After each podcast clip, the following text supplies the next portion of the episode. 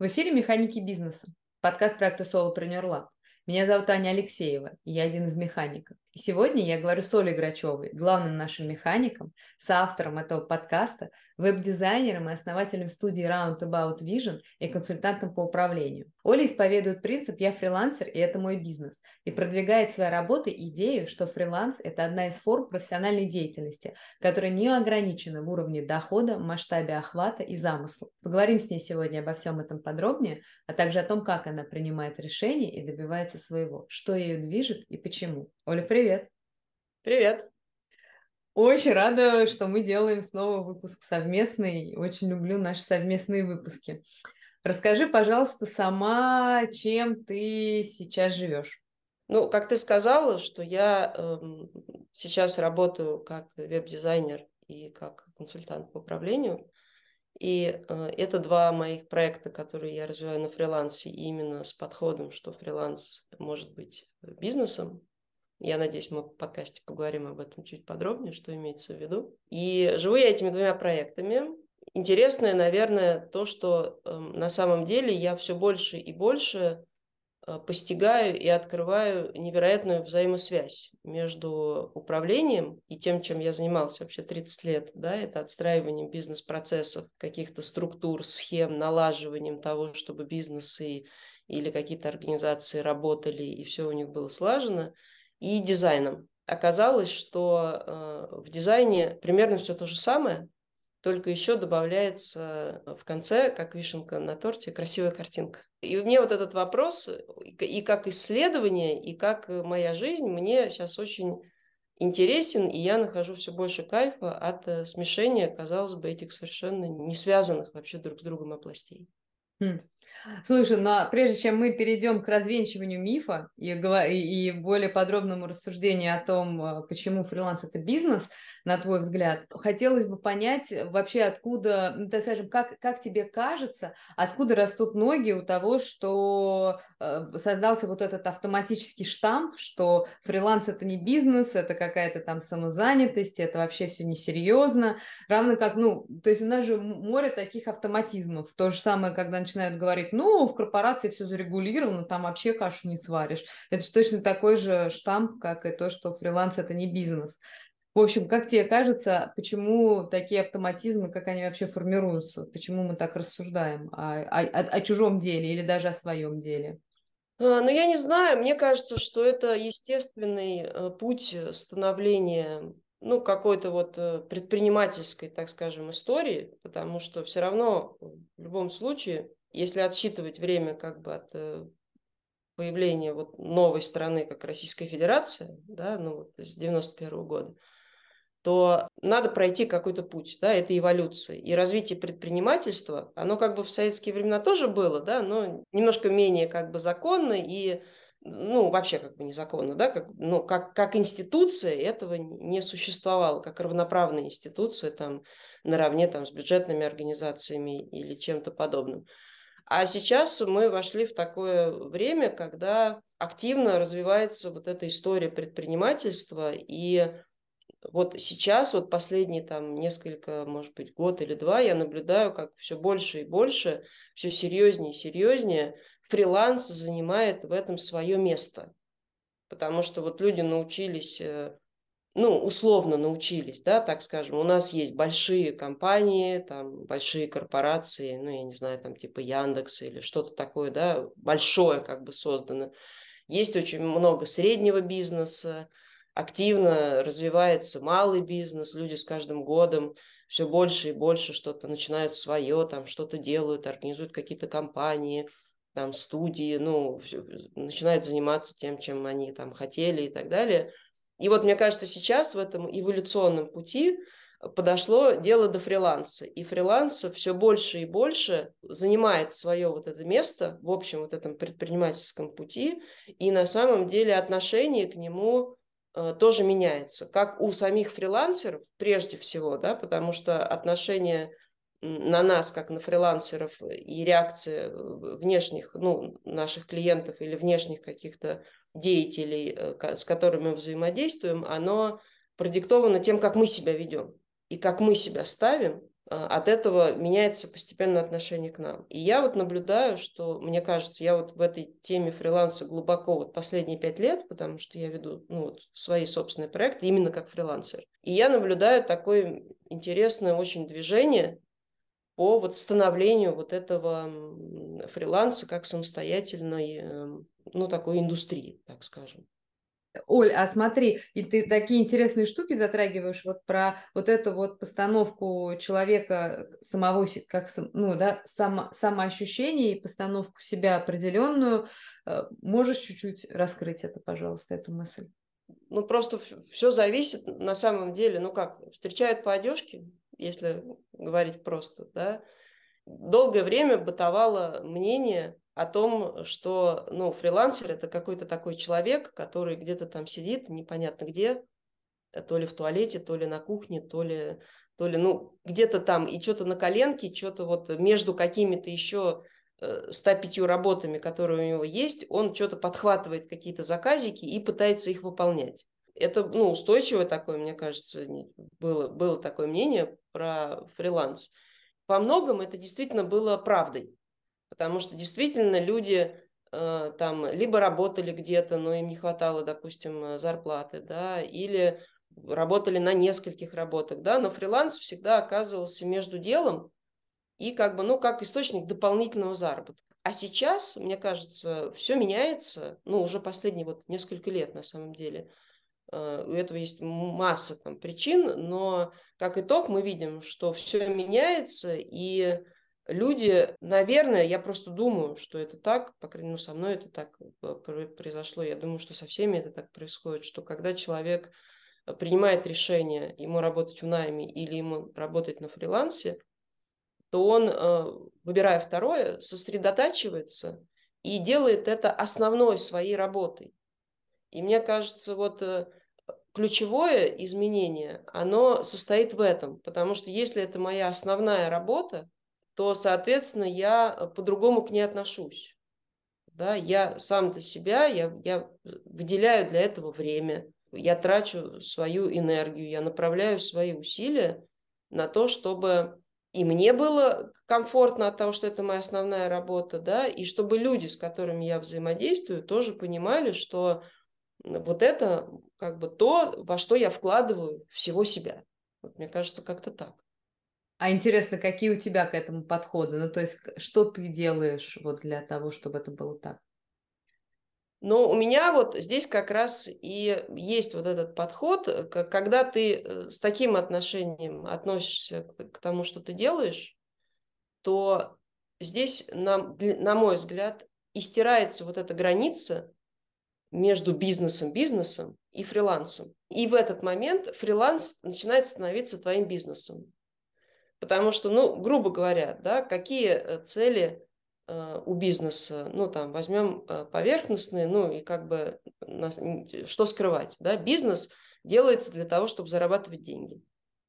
Потому что есть там некоммерческая сфера, допустим, она делается, и главный ее упор на то, чтобы делать какие-то социальные там проекты или какие-то образовательные проекты, да, но не связанные, там нет даже в законе и в уставах прописывается этих организаций, что э, основная цель э, – это не заработок денег, а это реализация каких-то каких проектов, идей и так далее. А у бизнеса все равно основная цель – это, ну, это коммерция, это, это заработок.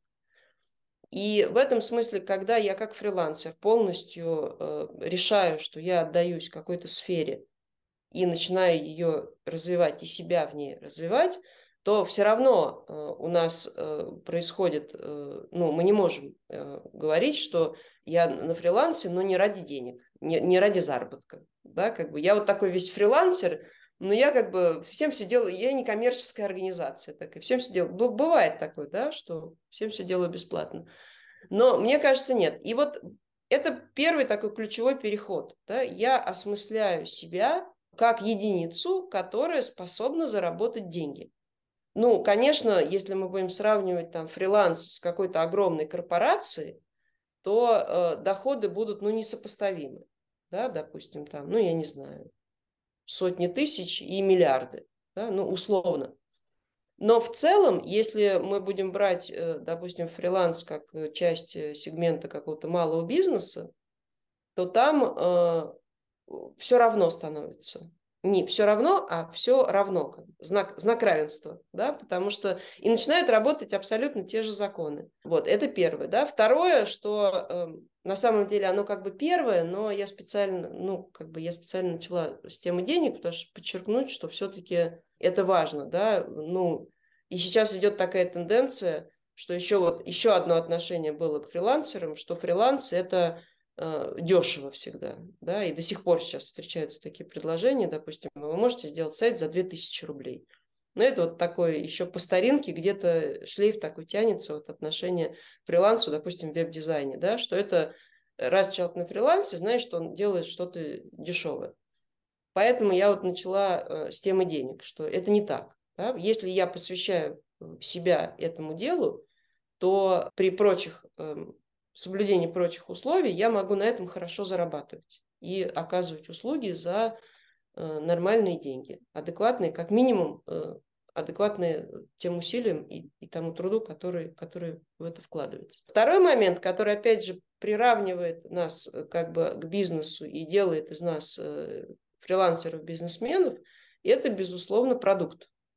Да, потому что когда мы сосредотачиваемся на какой-то сфере, ну вот я, например, я пришла в веб-дизайн, три года назад, ничего вообще об этом не зная, начала учиться, там постепенно развиваться, продолж... продолжаю сейчас развиваться.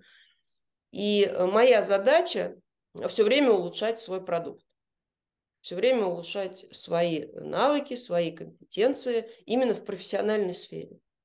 Да, потому что, опять же, таким образом мы снимаем второе представление о фрилансерах, что помимо того, что это дешево, это еще может быть и некачественно да, потому что человек делает где-то там, сидя под столом, между делом на коленке, как он может выдать качественный продукт. И третий момент – это, конечно, сервис. Это то, что я делаю помимо продукта в общении с клиентом. Это и моя коммуникация с ним, и набор каких-то услуг, которые я предоставляю. Вот, вот эти три элемента, на самом деле, это три элемента, э, составляющие любой бизнес да, то есть деньги, цель зарабатывать деньги, ну, вернее так, делать так, чтобы это было прибыльным, так, назовем это так, да. Второе – это оказывать качественный продукт или услугу. И третье – это оказывать э, очень качественный сервис. И вот с этого момента, и на самом деле вот этот третий ключевой момент, как только его фрилансер осознает, то он переходит, на мой взгляд, вот в эту ступеньку, когда можно говорить о нем, что он делает фриланс как бизнес. Я не знаю, понятно я что-то рассказала? Ну, мне кажется, да, но хотелось бы, и хочется тебе следующий вопрос задать и поподробнее с тобой поговорить про вот этот самый сервис. Давай, задай вопрос. Ну, вот вопрос, собственно, в том, что хочется тебя послушать вот на тему сервиса, потому что я согласна, что это, ну, как бы вообще ну, ну, ну, ну да, вот если применительный к фрилансу, да и не только к фрилансу, вот ко всему, к любому делу, вообще это же, мне кажется, один из э, показателей профессионализма и вообще желания сотрудничать с какими-то людьми, с какой-то компанией, с каким-то бизнесом, неважно, в одном лице этот бизнес, э, и это какой-то частный фриланс или это компания какая-то. То есть, когда какая-то сломанная коммуникация, когда ничего не понятно. Ну, то есть, вот интересно, ну, я, потому что я сейчас начинаю уже свои какие-то вкладывать смыслы сервиса, интересно, что ты вкладываешь в сервис и как, как ты это сама для себя решаешь, этот сервис. Ну, я вот э, не так давно проводила такой опрос среди своих клиентов, да, в том, узнавая у них, что им нравится, нравилось в работе со мной, что не очень. Ну, такой вот э, мини-каздев такой проводила, чтобы, опять же, улучшить то, что я делаю.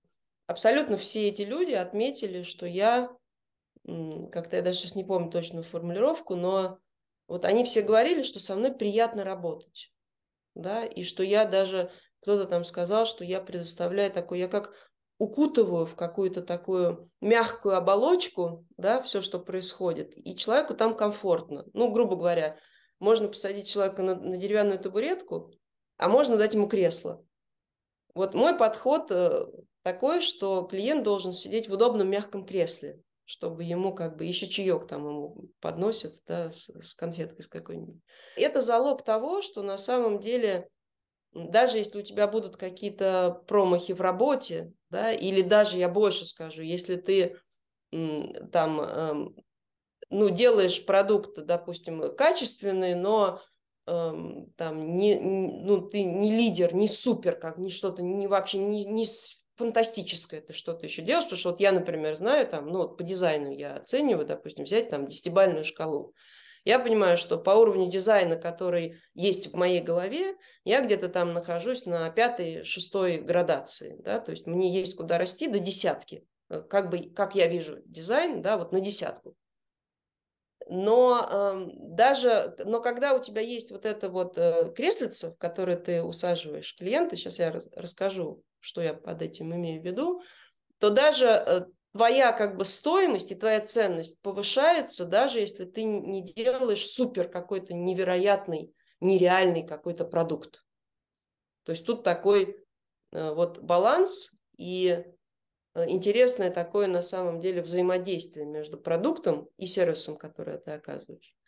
А если говорить конкретно про сервис, то э, ну, тут несколько есть составляющих. Во-первых, это, конечно, коммуникация да, потому что, ну, всем известны эти примеры. На самом деле это встречается не только с фрилансом, это встречается и с представителями, сотрудниками, там, с которыми мы общаемся, но часто мы можем получить какое-то письмо от незнакомого человека, где тебе не здрасте, не до свидания, не подписи, а как будто ну, такой вот, э, у нас же есть сейчас такой телеграфный способ общения, да, как будто там вот, э, ну, как я тут тоже читала, что там есть один канал, где человек описывает как бы всякие вещи, связанные с работой, и вот он там писал, что если вы хотите как бы окончательно добить э, того, с кем вы коммуницируете, то разбейте ваше сообщение на слова и посылайте каждое слово отдельным сообщением. Ну, знаете, бывает такое, да, что человек там, «Добрый день, пум, отправил там». Это я отправил там. А я хотел спросить, отправил, ну, вот это вот все, да.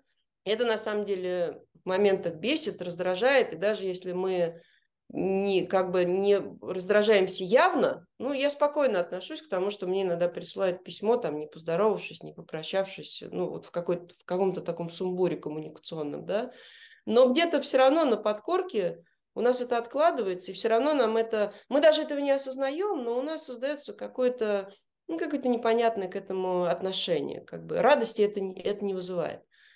И вот начиная от таких простых вещей до просто вот того, как ведется коммуникация.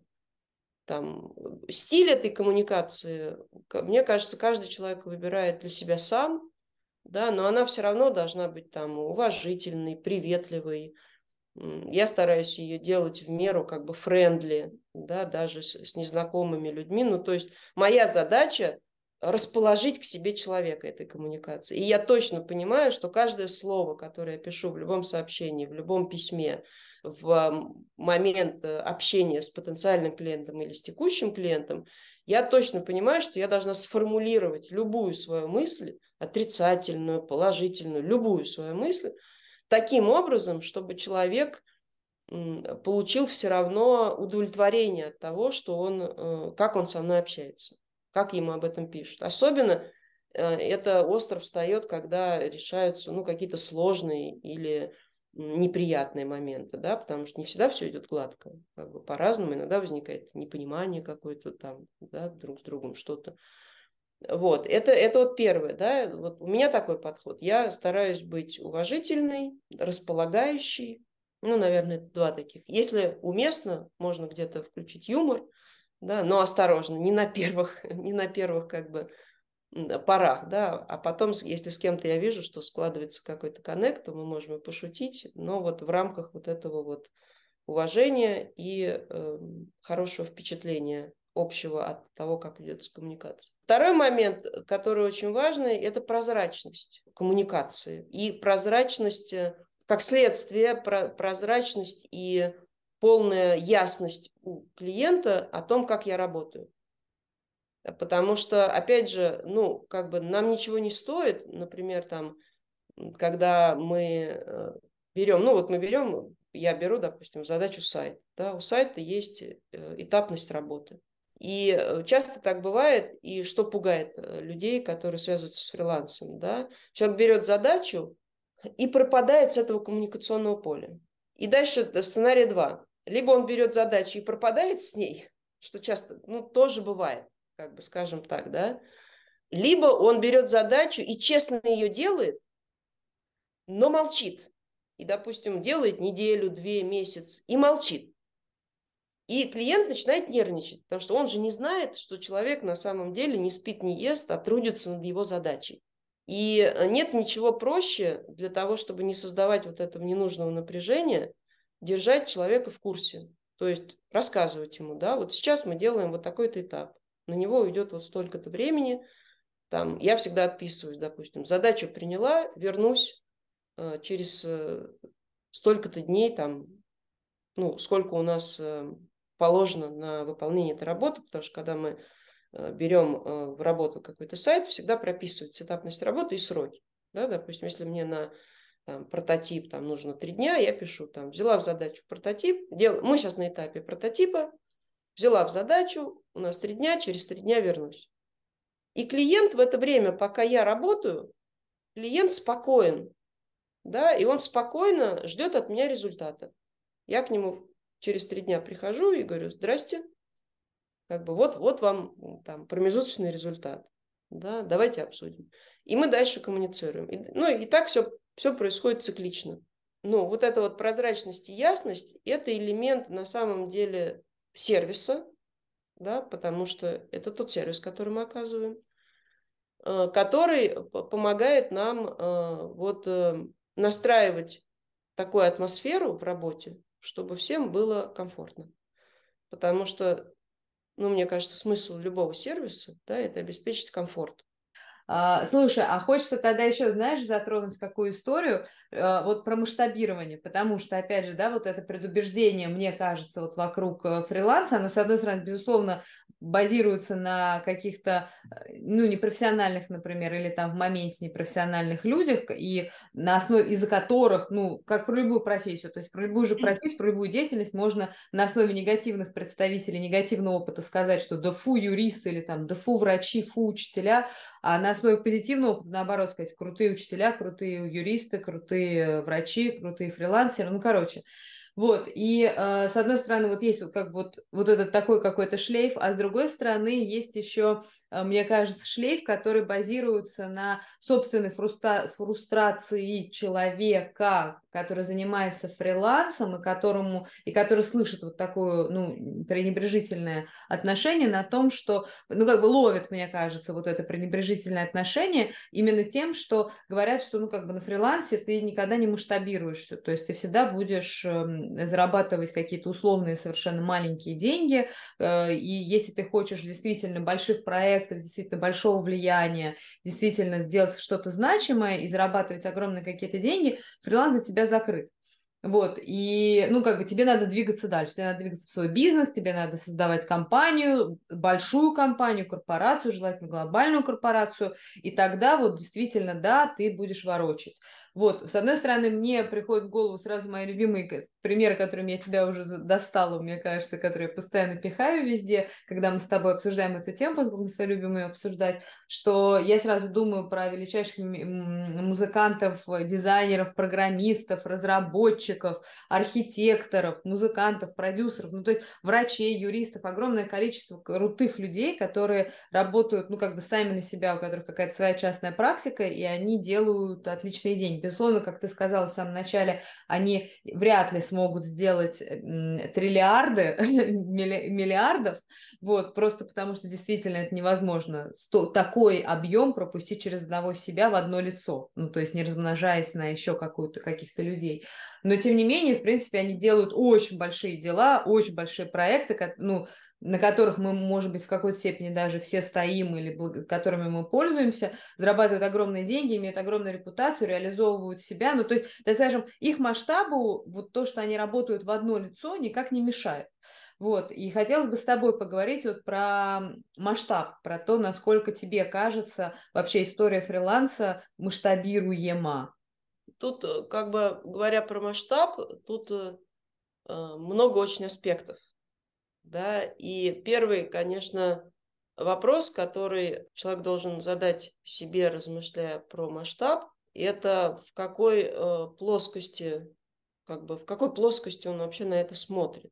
Да? Потому что, да, про фриланс есть избитое выражение, и отчасти это так, если не принимать во внимание вот мой предыдущий ответ да, и рассказ про сервис, если продолжу, тут э, попробую с другой стороны на это посмотреть, что фрилансер продает э, ну, свои часы.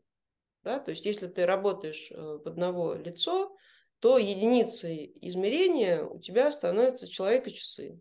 То есть сколько ты времени тратишь на то, что ты делаешь. И здесь, безусловно, есть порог, потому что часов 24, а тебе еще нужно поспать, э, собой заняться, семьей, там, развлечениями и так далее. То есть на работу у тебя как, уходит какое-то определенное количество времени, за рамки которого ты выскочить не можешь. И вот если отталкиваться от этой точки, да, что вот если человек работает э, в одно лицо и у него есть ограничения в виде времени, то дальше встает вопрос, э, что делать и как, куда масштабироваться. Но первое, что мне кажется, да, масштабирование э, может быть э, в... Ну, масштабирование может быть как бы вглубь или вширь. Да? Их, их два. Либо ты э, углубляешься во что-то одно, что ты делаешь, и там масштабируешься, сейчас об этом расскажу, да, либо ты расширяешься, то есть делаешь сеть, филиалы, там, вашу структуру, ну, расширяешься просто занимая как бы большую территорию, условно говоря. Очевидно, что на фрилансе, но это само собой напрашивается, да, есть масштабирование вглубь. То есть, когда ты улучшаешь качество своего продукта, улучшаешь сервис и таким образом растешь в цене. И тут на самом деле я не знаю пределов, и я как раз сейчас исследую эту тему, потому что ну, я себе тоже искала какую-то задачку на фрилансе, какую-то игру, в которую я могу сама с собой играть, чтобы вот не прийти к этому унынию, да, что как бы я продаю просто какие-то часы, которые я могу работать. И я сейчас сама для себя тоже вот это исследую, насколько можно в финансах дойти на фрилансе. Ну, там, условно говоря, есть там э, Возьмем лендинг, вот сайт, да, ну, на, на примере веб-дизайна. Возьмем лендинг, то есть одностраничный сайт. Его цена э, может э, варьироваться от 5000 э, рублей до миллиона. Условно и, и, и не условно, потому что есть люди, которые делают лендинги за 5000, а есть люди, но правда это больше студии, как считается, да, делают тот же лендинг ну, по формату я имею в виду, да, одностраничный сайт и продают его за миллион. И мне сейчас очень интересно исследовать и таким образом работать, чтобы понять, как бы, где, есть ли тут пределы фриланса. Может ли фрилансер, вот считается, вот, ну, в нашей индустрии, в веб-дизайне, считается, что за миллион не, не, фрилансер никогда сайт не продаст. Ну, есть, есть такое мнение, как бы, да, что если ты хочешь вот э, дорого продавать свои сайты, там, начиная там с 500 тысяч за сайт, тебе нужно уже, чтобы студия была. Я как человек, э, любящий противоречия, да, и вся построенная как бы на разрывов шаблонов, э, я подвергаю сомнению эту теорию. И сейчас исследую, да, и буду вот в ближайшие, я думаю, 2-3-4 года идти по повышению э, собственной стоимости за собственные услуги, в том числе и потому, что мне интересно, мне интересен порог, э, понять его, потому что, опять же, если мы вот вернемся к предыдущему вопросу, если человек соединяет, то есть у него есть продукт, да, то есть понятно, что, что, что мне нужно сделать, чтобы на фрилансе продавать сайт за миллион. Мне нужно, естественно, довести свой дизайн до того уровня, сайтов, которые стоят миллион. Да? Это первая моя задача, я буду к ней идти. А, а второй вопрос, мне нужно вот делать этот сервис, который э, в сознании людей чаще они понимают, что за студией стоит сервис, что точно вот там не пропадут, э, там что-то сделают, да у них много народу, да они сейчас все там навалятся на мой проект, да, и вот и, и, и точно его мне сделают. Значит, есть две вот эти вещи. И на самом деле они растут. Стоимость э, своей, твоей работы, она э, состоит из двух этих составляющих. И на самом деле, вот есть же такое понятие, да, вот надбавленная стоимость. Как бы есть продукт, а есть сервис, который набавляет тебе стоимость. И чем круче твой сервис, тем больше ты можешь, эм, ну, ты можешь на, на уровень крутоты своего сервиса, ты можешь набавлять цену. Да, то есть, условно говоря, там, ну, делаешь ты там, средняя цена, там, лендинг, ну, условно, 50 тысяч рублей. Да, вот ты как вот на фрилансе, там все привыкли сейчас, ну, нормальная цена. Но как только ты добавляешь сервис еще на 50 тысяч, то ты можешь продавать это за 100 тысяч. Да, ну как бы тут такая идет, э, идет такое вот э, комбинирование этих вещей. Вот. А дальше как бы интересно возникает вопрос, да, что если мы говорим, допустим, о следующем шаге масштабирования, ну, как вот работал человек один, да, что он там сделал, какую-то студию, агентство, да, то есть у него нанял какое-то количество людей, там 10-20 человек, да, ну, какой-то следующий этап. И тут э, интересная возникает э, все равно история. И у нас вот в э, недавнем выпуске подкаста вот э, с э, компании «Совет», да, там очень интересно э, гость рассказывал о том, что он тоже как-то встал перед выбором, да, когда у него компания расширилась, а он условно этого не заметил. И он тоже встал перед выбором, хочет ли он э, масштабировать большую компанию – или остаться э, как бы, ну, вот таким юристом-фрилансером. И он совершенно сказал правильную вещь, что по чистому доходу, который я могу забрать из своего бизнеса или своего фриланса, там на самом деле э, зачастую получается, что небольшое какое-то агентство или студия, вал зарабатывает много, да, но поскольку издержек-то тоже много, в отличие от фриланса, то чистый доход получается меньше, чем ты можешь заработать на фрилансе. Потому что на фрилансе у тебя мало издержек. У тебя, ну, тебе не надо там офис, у тебя нет сотрудников, там, да, то есть каких-то вещей у тебя просто нет, потому что они, они не предусмотрены. Вот, и то есть тут такая вот история, да, масштабироваться, я считаю, что первый путь, да, фрилансеру надо масштабироваться по цене, я тоже это называю масштабированием, сохранять свою высокую маржинальность, потому что фриланс от бизнеса отличается тем, что это высокая маржинальность, потому что нет издержек, и расти, расти в этом смысле. И очень, э, может быть, ну, я даже в этом уверена, что до какого-то момента доход фрилансера будет выше, чем доход э, небольшой студии. Э, потому что, ну просто вот потому что я объяснила, да, потому что у них издержки, а у тебя их нет, а если ты можешь сервисом заменить собой э, как бы студию, то у тебя тут схлопывается. Потому что, например, вот у меня, и, и ты меня так представлял, и я так говорю, да, что у меня есть веб-студия, которая называется Roundabout Vision. И у меня сайт, посвященный дизайну сайтов, он не Оля Грачева, допустим, .ru, хотя у меня тоже есть такой домен, да, а он roundaboutvision.com. И иногда ко мне приходят клиенты, хотя у меня все на сайте написано от первого лица, да, что я сразу там на первом экране представляю, что я вот Ольга Грачева, делаю дизайн, и дальше веду сайт от первого лица. И у меня нигде нет мы, там, туда-сюда. Но ко мне часто приходят клиенты и говорят, а сколько человек у тебя в команде работает? То есть я как бы э, позиционирую себя как студия, э, да, опять же, вот э, привлекая во фриланс все хорошее, что есть в большом бизнесе, но работаю в одного человека. И иногда люди, ну вот не понимают, да, они не понимают, что я одна, и это прекрасно, как бы, да, потому что ими не всегда это надо понимать, ну, потому что доверие к студиям больше, да, и если можно так отпозиционироваться, что тебя воспринимают э, как студию, я считаю, это прекрасно.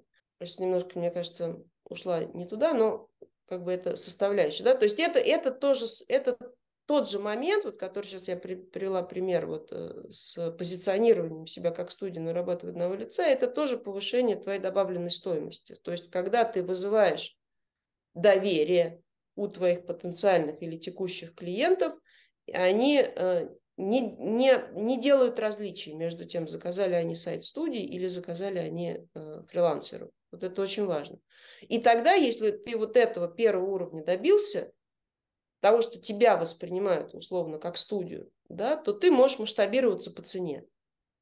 Пределы я не знаю, потому что я иду в эту историю, я хочу проверить на себе, сколько я, во-первых, смогу вытягивать, и э, ну, про, работ одновременно проектов, да, и сколько это может стоить. И это вот тот подход, который, как бы, ну, он такой, да, что бутиковый, условно такой подход, да, когда я делаю дорогой продукт с высокой маржинальностью. Фриланс это позволяет делать, да, и как бы тут все нормально. Вот. И, а, а второй вопрос есть, это масштабирование вширь. То есть, когда я из фриланса хочу вырасти в корпорацию. Но тут э, надо понять такую вещь. Ну, мне лично это не близко. Я не хочу пока. Я не знаю, что будет дальше. Не загадываю, да? Но пока я не хочу расти в корпорацию, потому что мне кайфово вот в этом э, фрилансе как бизнес. Да, мне, мне очень нравится. Но э, если кто-то хочет зарабатывать, допустим, на веб-дизайне э, миллиарды, тогда ему понятно, что надо расти в корпорацию, то тут надо понять просто одну простую вещь.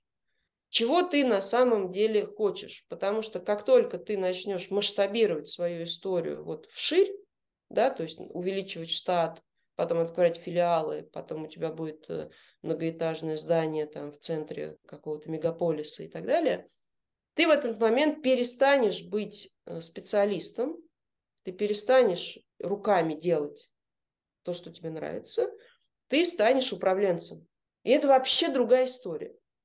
Да? Если ты хочешь быть управленцем и тебе нравится дизайн, пожалуйста, можно в этом масштабироваться и расширяться, но надо просто понимать, что это масштабирование уведет тебя непосредственно от э, самой работы, э, а переведет тебя на другую должность. Да? То есть тебе нужно будет просто управлять процессами, людьми, э, финансами, э, как бы, и зачастую там нет никакого творчества, много там рутины и так далее. Тут, ну, что, что человеку нравится, потому что я просто вижу, я консалтингу своему знаю, что люди часто, вот опять же, я все время об этом говорю, но мне кажется, это прям фишка такая, вот хочется, чтобы прям вот все ее поняли, и прям фриланс расцвел. Многим кажется, что и здесь, на мой взгляд, происходит вот такая подмена. Многим кажется, чтобы быть серьезным, у тебя должна быть студия или компания.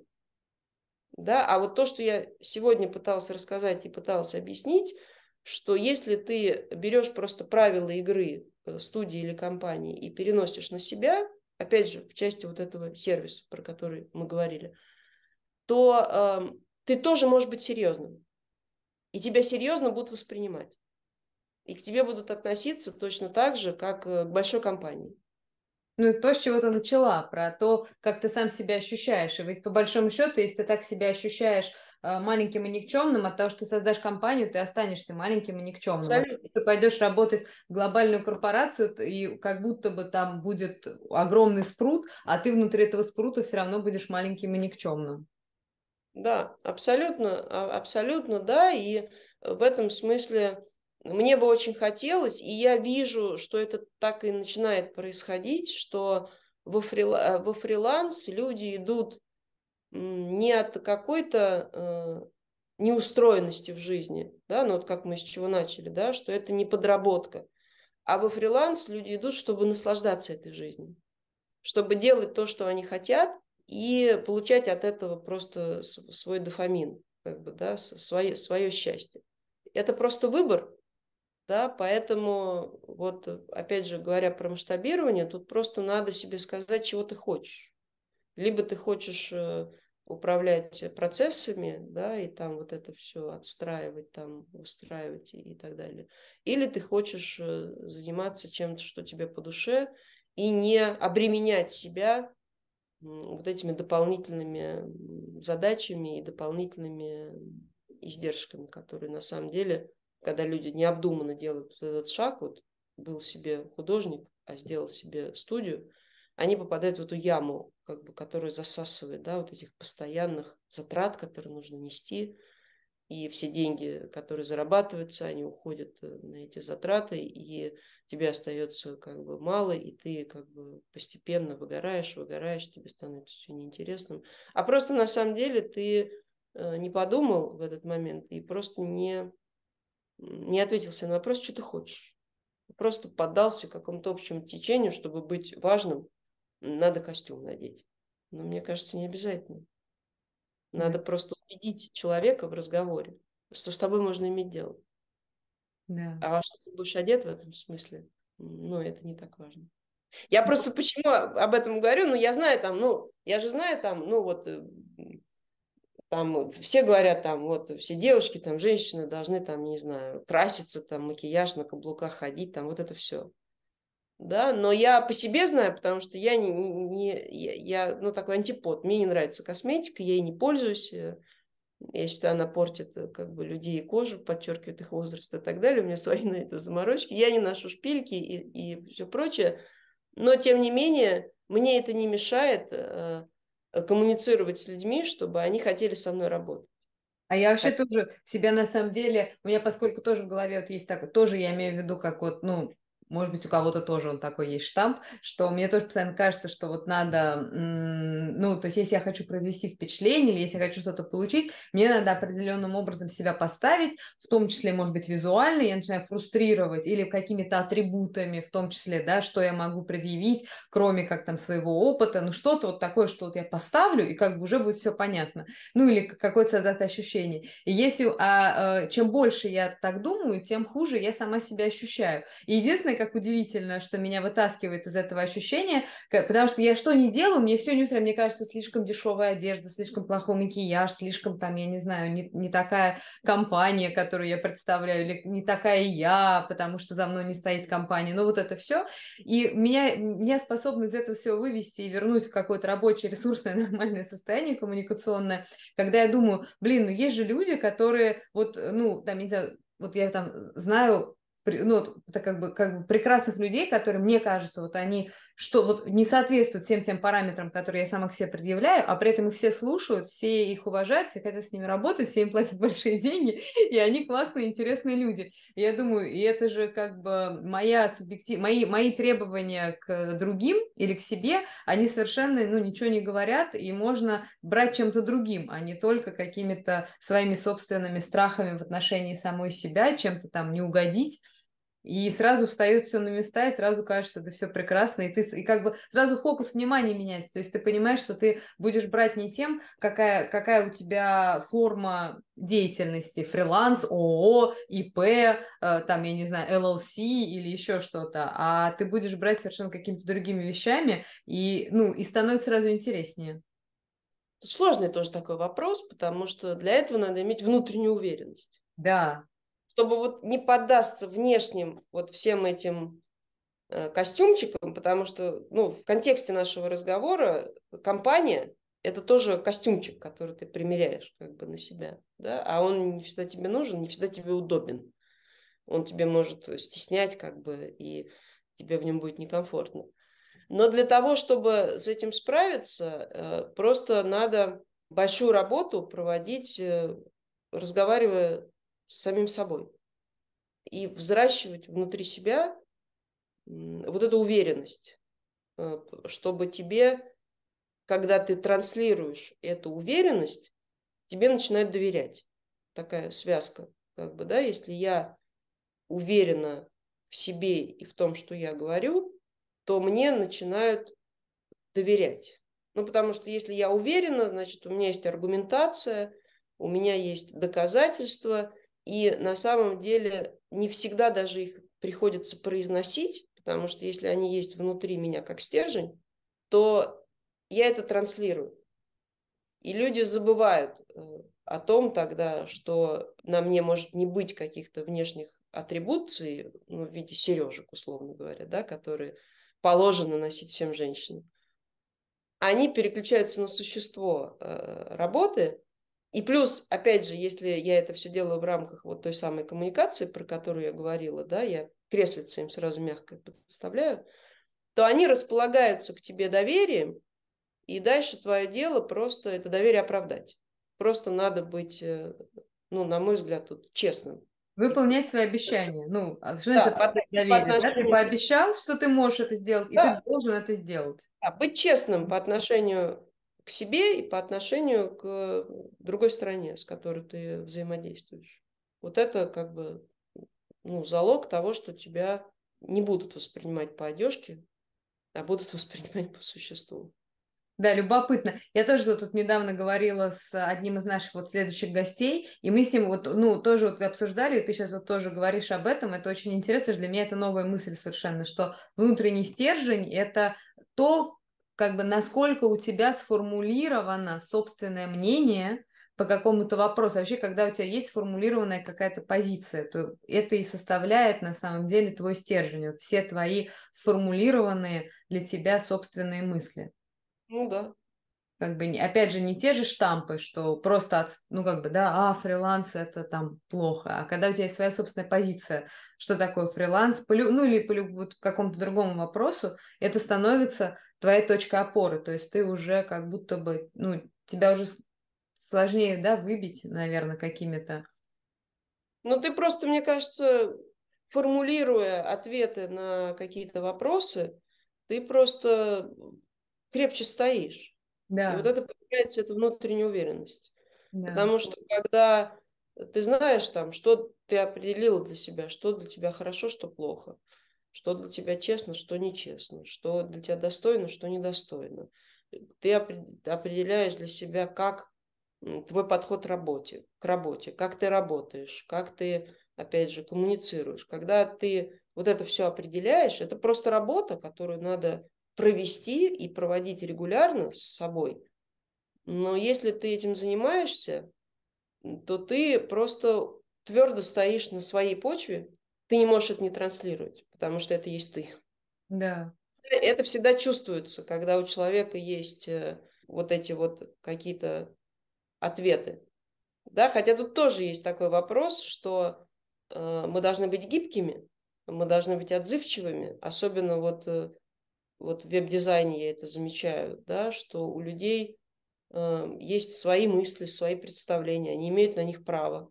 Тебе надо, проявляя свою твердость и уверенность, тебе надо э, быть при этом гибким, чтобы не давить, как бы подстраиваться и адаптировать свою эту твердость под э, обстоятельства, в которые ты попадаешь. Но в данном случае под взаимодействие с твоим клиентом. Это тоже такой интересный вопрос, который, мне кажется, на фрилансе очень, очень важен. Он везде важен, но на фрилансе особенно он важен, потому что, опять же, наша задача, поскольку мы один на один, да, вот мы выходим, за нами же никого нет, подстраховки никакой, ну, вот на фрилансе, да, ты один выходишь и как общаешься, да, и взаимодействуешь, то тебе архи важно э, установить какой-то такой партнерский контакт с твоим клиентом, когда вы вместе взаимодействуете и вместе что-то делаете. И это возможно, вот проявляя вот эту гибкость, да, потому что просто так сесть, развалиться и сказать, ну, там, ваша идея ерунда, хотя это часто бывает правдой, да, потому что, ну, люди же не дизайнеры, они же не понимают каких-то вещей. Я вам сейчас скажу, как надо. Да? Из этого тоже часто ничего не выходит, потому что нужно установить контакт и проявить свою твердость в каких-то местах, но в то же время э, донеся ее до клиента. Да, сделать так, чтобы э, это стало очевидным. Ну, допустим, вот просто маленький пример. Вот я сейчас работаю над сайтом, и у нас там первый этап э, структура, структура лендинга. Я сделала эту структуру, исходя из той информации, которую мне предоставили. И у нас вот был первый созвон по этой структуре. И она э, по каким-то причинам там не понравилась. Там что-то лишнее, что-то там банальное, как у всех. Ну, что-то был какой-то комплекс. И я сказала, ну, хорошо, давайте, значит, да, вот сократим, как вы хотите. То есть мы начали работать. Но я как бы делая свою часть работы, да, мне нужно было вытянуть э, те смыслы, которые есть у клиента, чтобы действительно понять, а какая им структура нужна. Мы, у нас еще было несколько звонков, итераций, мы разговаривали, обсуждали все эти смыслы, вытягивали, и в результате вернулись э, той моей первоначальной структуре вчера ее утвердили. Потому что я сделала эту структуру не просто так, а на своем опыте. Да, на своем опыте понимания того, э, как должен выглядеть сайт э, для вот этого бизнеса. И для меня этого опыта уже этого достаточно. Но человек сразу это не принял, ему показалось это неверным. И здесь в этом смысле вот просто это пояснение вот про эту гибкость. Да? Несмотря на то, что у меня есть твердое убеждение, как надо и как должно быть, э, я должна была проявить эту гибкость, потому что иначе мы могли бы просто расстаться. Да, как бы они сказали, да что вы нам сделали фигню, а я сказала, да что вы ничего не понимаете, как бы все покидали шапками и разошлись. Да. А тут я проявила гибкость, и я ушла с ними в работу, которая помогла им осознать, да, ну, вытащить из них смыслы, которые у них были не очень сформулированы. Мы проделали эту работу и пришли опять к этой структуре. Все прошло очень гладко, мы сблизились на этом, мы поняли, нашли новые точки контакта, мы сейчас уже даже вот шутим и хихикаем на, на этих созвонах, уже нам можно, да, мы понимаем друг друга. Вот, но э, как бы вот это просто пример, я пыталась пояснить, вот как твоя твердость и уверенность в том, что ты делаешь, э, да, ты все равно к этому придешь. Ну, как профессионал, ты все равно должен привести клиента к этому результату. Но не проявляя вот этой гибкости, ты, скорее всего, э, либо преждевременно с ним расстанешься, либо вы что-то не доработаете, и у вас не возникнет вот этого коннекта, который позволит классный продукт создать. Ну, это тоже любопытно. Я тебя слушаю, думаю, что, наверное, тут тогда вопрос не только в том, чтобы ты нашел для себя ответы профессиональные, хотя и в этом тоже, но и, и свою точку зрения профессиональную сформулировал, но, наверное, еще на какие-то фундаментальные для тебя вопросы ты должен тоже пытаться найти, наверное, вот этот стержень формируется именно тем, что ты опоры себе формируешь тем, что ты находишь себе ответы на какие-то фундаментальные для себя вопросы, но ответы не очевидные и лежащие на поверхности, ну, типа, все так говорят, и ты условно, ну, как бы, все твое окружение говорит так, или там тебе кажется, что это мудро говорить так, и ты тоже это повторяешь, потому что, как говорил Марк Твен, что, ну, как бы все поколения из поколения, вот мы передаем одну и ту же информацию, особо в нее не вдумываясь в ее смысл, хотя нам кажется, что это очень глубокомысленно, а на самом деле это просто пшик, и мы просто как бы всю жизнь с этим живем, и поэтому нам кажется, что это очень глубокомысленно. А как пока мы сами не нырнем и не создадим свои вот эти какие-то смыслы, и тут вот интересно, как с этим пробуешь работать ты, потому что вот я пока для себя, например, нашла такой лайфхак, который мне сейчас, ну, я, по крайней мере, мне он дает очень много какой-то энергии и впечатлений, что я пытаюсь, я каждый раз понимаю, что если меня что-то где-то выбешивает, кто-то меня выбешивает. Для меня это самый большой сигнал, что именно сюда мне надо нырять и работать со своей собственной душой, со своими собственными вопросами. То есть как только мне кажется, что кто-то дурак, кто-то гад, кто-то неправ, и вообще там они дебилы, как вообще можно было такое сделать, это прям сто процентов говорит о том, что у меня какая-то проблема у самой явно, но какая непонятно, какой-то внутренний конфликт у меня присутствует, и мне надо с ней его решить, потому что я как-то прочитала в какой-то книжке, что постоянно происходят какие-то события, и тебя бесит одно событие, а для меня то событие, которое бесит тебя, вообще не, не трогает меня, меня бесит другое событие. И это говорит о том, что все нейтрально, и только мы сами, ну, триггеримся на какие-то вещи из-за своих собственных внутренних конфликтов. И мне кажется, что ключ для формирования своей вот этой опоры, своей точки зрения на какие-то фундаментальные для тебя вопросы, он лежит в этом. По крайней мере, для меня пока это так. А для тебя где сейчас лежит ключ э, поиска ответов на свои фундаментальные вопросы? Ну, не знаю, сложный такой вопрос. Я как бы из разряда тех людей, которые э, допускают, что твоя фундаментальная точка зрения может поменяться. Да. Э, это вот как же, вот у меня там есть подкаст про планирование, и вообще, когда меня спрашивают там про планирование, то я всегда говорю, что планы делаются для того, чтобы их менять, а не для того, чтобы им следовать.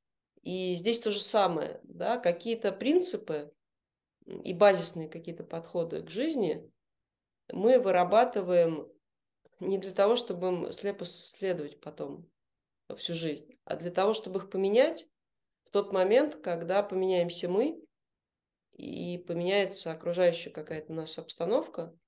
Для меня это тоже э, проявление гибкости, и я над этим работаю, да, чтобы не застывать и не замирать вот в какой-то такой стабильности сформированной. Потому что иногда кажется, ну, мне кажется, по молодости кажется, да, что тебе вот надо на главный вопрос ответить, понять, как бы, как чего там, зарядить карьеру, семью, там, детей и так далее, и наступит тебе счастье. А счастье не наступает, потому что ты начинаешь стагнировать. А для меня, вот лично для меня, просто основная ценность э, по жизни – это развитие, постоянное развитие, и которое мне, кстати, помогло. Э, ну, вообще-то я пришла, я кардинально сменила профессию в 47 лет. И я бы не смогла этого сделать, э, как бы, да, вот начать что-то совершенно с нуля, при том, что сфера дизайна очень молодая. Большинство моих коллег это 25-30, даже есть младшие. Если бы у меня не было вот этой ценности постоянного движения и постоянного, в том числе, изменения своих взглядов и своих размышлений о каких-то фундаментальных принципах, я бы этого рывка сделать не смогла. Да? Но я к 50 годам должна уже закостенеть по как бы известной траектории, уже сидеть, бурчать, да я там все знаю, да там, а в наше время было там другое, да, ну, как бы я уже должна вот в это, в это стремиться. Да, Какие к, дети к... сейчас пошли, эти поколения да. новые, да, вообще вот это... непонятные, но они очень крутые, но вообще непонятные. И вот это все. У нас ну, такого не было. Да, у нас такого не было. Я, по идее, должна уже идти туда, но я стараюсь себя удерживать э, как бы на другой волне и э, быть открытой этому миру и открытой себе в этом мире – и хочу это сохранить. У меня план до 120 лет жить, да, я хочу сохранить это как можно дольше. Чтобы и в 119 также относиться э, к этому миру, потому что для меня в этом залог жизни, залог движения. Но и возвращаясь вот к тому, как я это все формулирую, я э, меня не раздражает уже многое, что вокруг, на самом деле. Ну, я могу сиюминутно раздражиться, там, я не знаю, если меня вот недавно меня машины это, из лужи облили как бы. Ну еще ну, бы. Но в целом я допускаю, что... И вообще я исхожу из того, что каждому человеку очень тяжело быть самим собой. С самим собой. И самим собой. Это невероятный труд и невероятные усилия надо прилагать, чтобы вообще об этом размышлять чтобы встречаться с самим собой и честно себе говорить о том, кто ты есть, чего ты там можешь, чего ты не можешь. Вот вести такой этот внутренний диалог.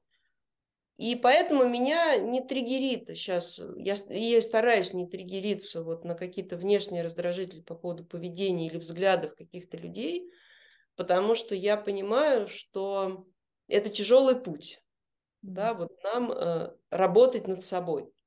И каждый это делает в меру того, как он это может делать.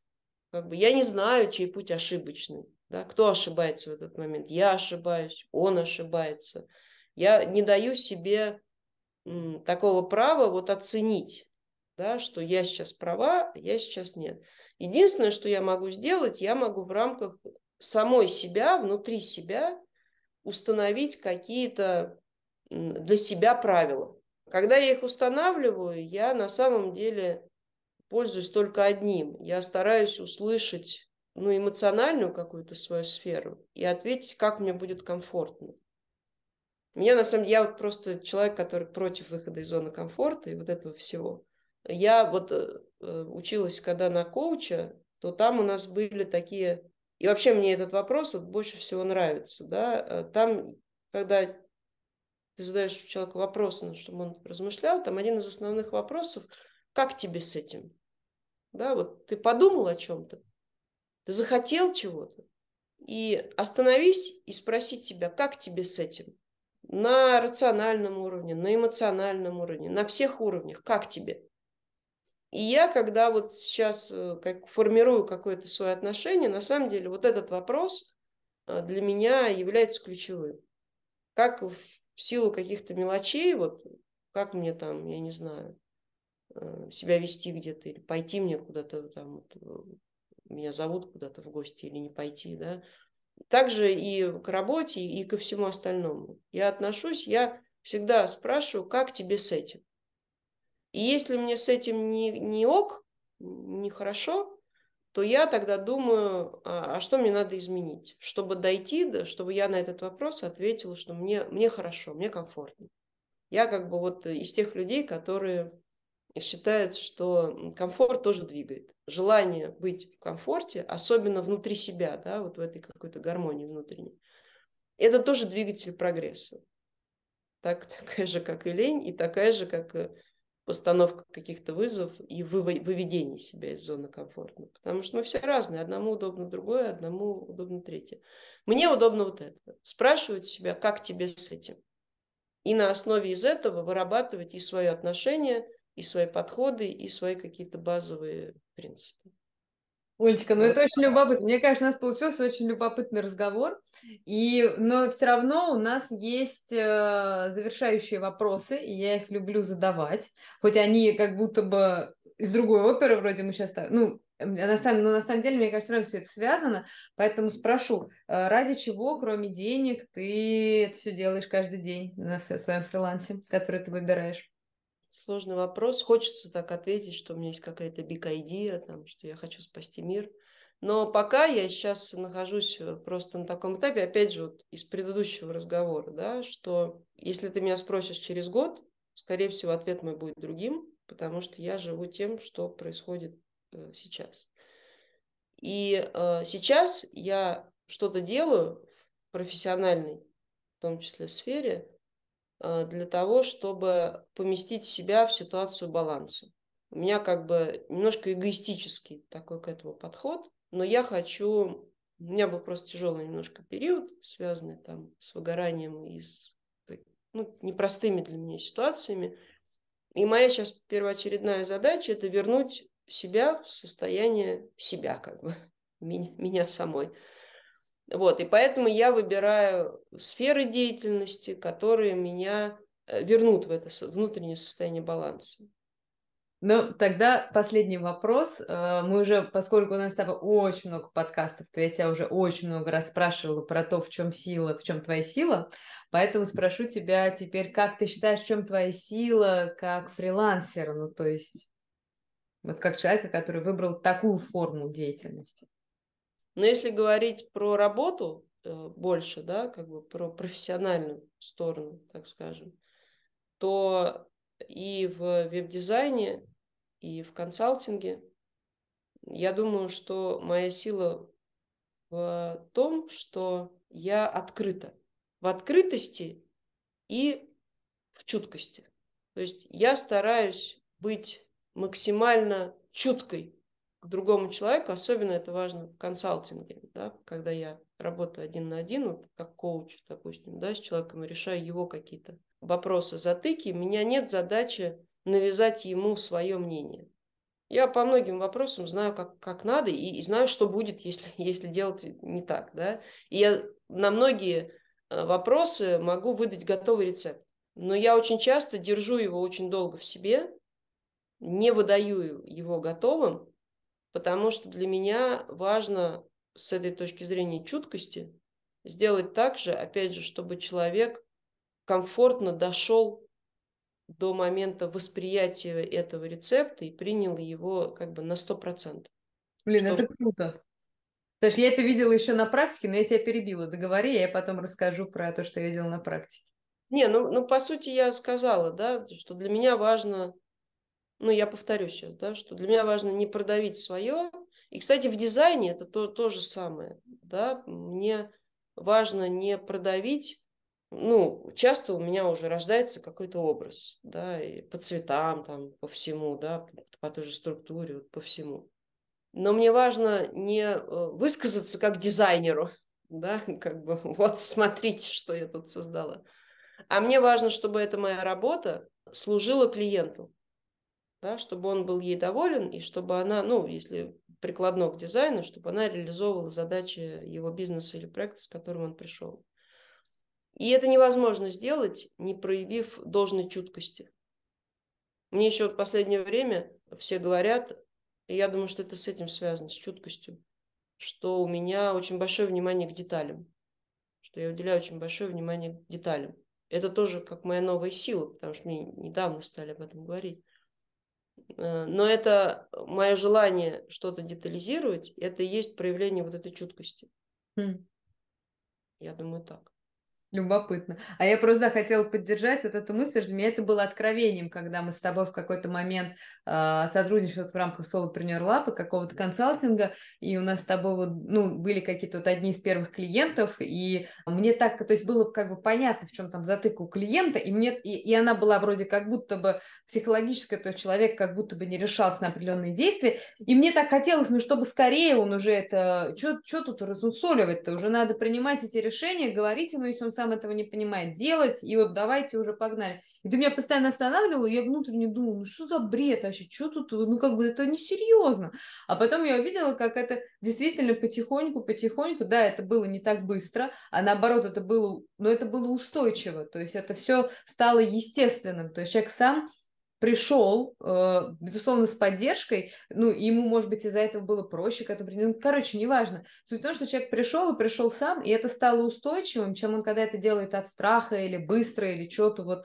И я помню, что меня тогда это прям удивило, что... И, и поразило, да, вот эта твоя выдержка, потому что мне как бы, мне прям не терпится. То есть мне кажется, что если вот пришло решение, так его надо уже делать, уже брать и делать и очень сложно его удержать в себе. И это, но это действительно, как бы, то есть, даже если бы мы пошли тогда вот по моему вот этому пути, то был бы высокий риск, что мы бы ничего не дали бы клиенту, потому что клиент бы просто посанул, мы бы говорили, да он дурак, он ничего не может, он вообще пасует перед всем, ну и все, и все разошлись, и как бы думают, что все дураки. А даешь человеку возможность в своем темпе двигаться, и это расцветает таким пышным цветом. Поэтому... Ну, это, да, это потому что терпение, это, кстати, моя вторая сила во всем. Я очень терпеливый человек, особенно в работе. Но то, что ты говоришь, да, для меня это устой такой в работе, как бы э, и то, что мы говорили вот про стереотипы и навешивание на себя да, чего-то внешнего, от этого толку не будет. Надо, чтобы человек прошел свой путь осознания и проходя этот путь, он как бы раскрывается сам для себя и по-новому осмысляет свое дело, которым он занимается. И это дает ему вот эту устойчивость. Да, и, и по сути то, что мы делаем, оно просто фундаментально, потому что это человек берет из, из этого то, что он будет нести по жизни. То есть он это берет как свои вот эти базовые принципы, базовые подходы. Да, да. И этого просто надо дождаться, особенно, ну вот в консалтинге и в коучинге, да, ты видела, как да, что мне тоже было все понятно, что будет, что, что надо, но нам потребовалось 9 месяцев, чтобы к этому прийти с клиентом, чтобы он взял и присвоил это себе, потому что по-другому ему будет некомфортно, он оденет как бы чужой костюм. Да. И он порвется там какой-нибудь неудобный момент, да, или будет мало ему, или велик, он в нем утонет. Да. Все то же самое. А тут еще я думаю, то есть слушаю тебя и думаю о том, что ты мне какое-то количество лет назад, я тогда тебя это первый раз услышала, хотя вроде как будто бы сейчас я это тоже из разных мест слышу, но тогда для меня это было совершенно новое что-то и очень важные вещи. Ты мне тогда сказала, что сравнивать себя можно только с собой прошлым. И то есть не имеет значения, э, что у кого и как происходит, важно, что было у тебя и твое собственное движение, как ты растешь и двигаешься по отношению к тому, э, каким ты был в пред... ну, как бы до этого этого. И я просто к тому, что, с одной стороны, кажется, что это плохая тактика, потому, вообще, вообще действие, образ действий плохой, потому что они все бегут впереди, а я тут отстаю, и что я радуюсь, чтобы я уже пробежал свою дистанцию, я же все равно как будто бы позади, потому что передо мной вон сколько крутых людей, а я никак их не догоню. И с одной стороны так, а с другой стороны, я в какой-то момент почувствовала, мне кажется, вот как раз тогда, когда ты мне это сказала, что надо сравнивать себя только с собой прошлым, потому что э, как бы я, покуда я себя как бы обесцениваю свой путь, я их никогда и не догоню. То есть я всегда буду, до, до, до, до, ну как это, догоняющим. Я никогда не буду бежать.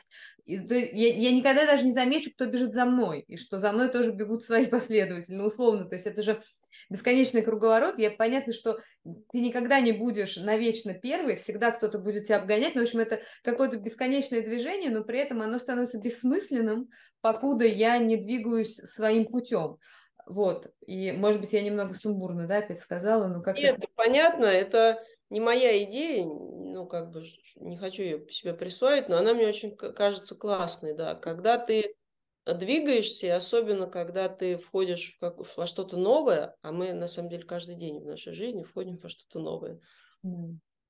то это очень важно сравнивать себя с собой э, предыдущим, потому что только так ты можешь оценить э, свой путь и понять, ты прошла куда-то или нет. Потому что, ну, допустим, вот даже, ну, условно там, что в дизайне, что там в консалтинге, допустим, ну, вот в дизайне я смотрю там на крутые проекты, крутых дизайнеров, которые мне нравятся. Если я буду просто сидеть и переживать, что я пока не на таком уровне, как бы что от этого толку, да, я только буду взращивать себе вот этого известного самозванца, понижать э, свою самооценку, уверенность и так далее. А если я беру это как ориентир, то есть я вот фиксирую эту точку, да, вот я хочу быть там, пытаюсь простроить какой-то свой путь, как, как я там окажусь, да, то есть думаю, что мне для этого нужно, и, вот, и строю этот план, эту, эту траекторию движения в то, что я хочу. Да? Это вот то, что ты говоришь, как бы смотреть на тех, кто, как бы, на кого ориентироваться. На Наоборот, них нужно... не ориентир, а свое, Нет. путь реализовывать. Потому что, значит, тогда ты догоняющий, уже не моя стратегия будет. Я буду за кем-то бежать, кого цели. Нет, но кто-то тебе нужен для ориентира. Тебе же надо сформулировать свою точку Б, да? Ты вот выбираешь, но именно, именно, да, чтобы не бежать туда вместе с ними, потому что они уже там, они уже добежали. Да, просто поставить себя как ориентир и построить шаги, как ты к этому придешь. А дальше у тебя начинается твой путь. И вот когда ты идешь по твоему пути, то ты сравнить себя можешь только с тем, как ты вот позади, как бы с собой, который позади. Тогда ты оценишь, насколько ты эффективно, правильно и вообще как ты двигаешься. Где ты себя похвалишь, где ты себя поругаешь, но ты будешь э, как бы в русле этого движения. Да, и потом незаметно для себя в какой-то момент, если ты будешь упорно трудиться, ты поймешь, что ты обогнал уже тех, как бы за кем ну, можно было бы бежать. Yeah. Мне кажется, это очень классное упражнение, сравнивать себя с э, да, и это тоже становится такой опорой, ну да, тем самым вот каким-то стержнем, на котором ты идешь. И вообще, конечно, каждый раз вот ты говоришь, что человеку тяжело с собой встречаться, вот ты говоришь свой путь, и я сама вот всегда, когда... У меня прям сразу мурашки внутри живота, и они, с одной стороны, ну, и они меня пока пугают. То есть это действительно так, так, э, так непросто. Ну, как бы, я не знаю, почему это, я не могу пока найти на это ответ для себя, почему вот именно общение с самим собой и свой путь, он такой такой, так непросто это переживать, вот, но это, но это как будто бы так и есть. И просто любопытно еще, да, что мы с тобой вот вокруг темы фриланса это все обсуждаем, но мне кажется, это естественно, потому что э, как бы фриланс, он как бы как раз вот и есть вот этот один в поле воин, то есть человек э, идет, ну, на прямой контакт между собой и миром, ну, то есть вот он какой есть, он пытается вот именно таким ну, идти своим путем, ну, по большому счету, да, то есть как бы никого, никого нету между ним и миром, вот он один есть, э, и, и мир есть, и он есть, и есть его путь, и он его идет. Да. Да, и при этом, э, опять же, ну, то есть, как, как, и, как и в любой другой деятельности, вопрос в том, насколько ты профессионален, но не только с точки зрения э, набора компетенций супер именно профессиональных, а насколько с тобой вообще можно иметь дело, насколько с тобой удобно общаться, насколько ты думаешь об интересах другого человека, с которым ты сотрудничаешь, и о том, чтобы помочь ему и сделать так, чтобы ему было полезно то, что ты делаешь. Ну, да, единственное, что тут маленькая а, оговорочка, что это зависит от того, э, что ты выбираешь. Это же то, то, что я рассказывала, это я выбираю быть э, фрилансером, который оказывает классный сервис. Да, и от, открыт в отношениях с клиентами, честен и так далее. Это не значит, что все фрилансеры как бы должны выбрать этот путь. Хотя, безусловно, успех фрилансера в этом, ну, по-другому не получится, да. Но важно все равно, чтобы как бы ты не одел эту чужую шапочку, да, а тебе хотелось оказывать этот сервис. Тебе хотелось быть тем вот, кем ты себя воображаешь. Да. Мне кажется, вот эта вот сцепка, да, с тем, как ты себя вообразил, кем ты хочешь быть, ну, какой-то портрет себе нарисовал, он может построен быть на разных, да, на каких-то примерах, авторитетах, образах и так далее.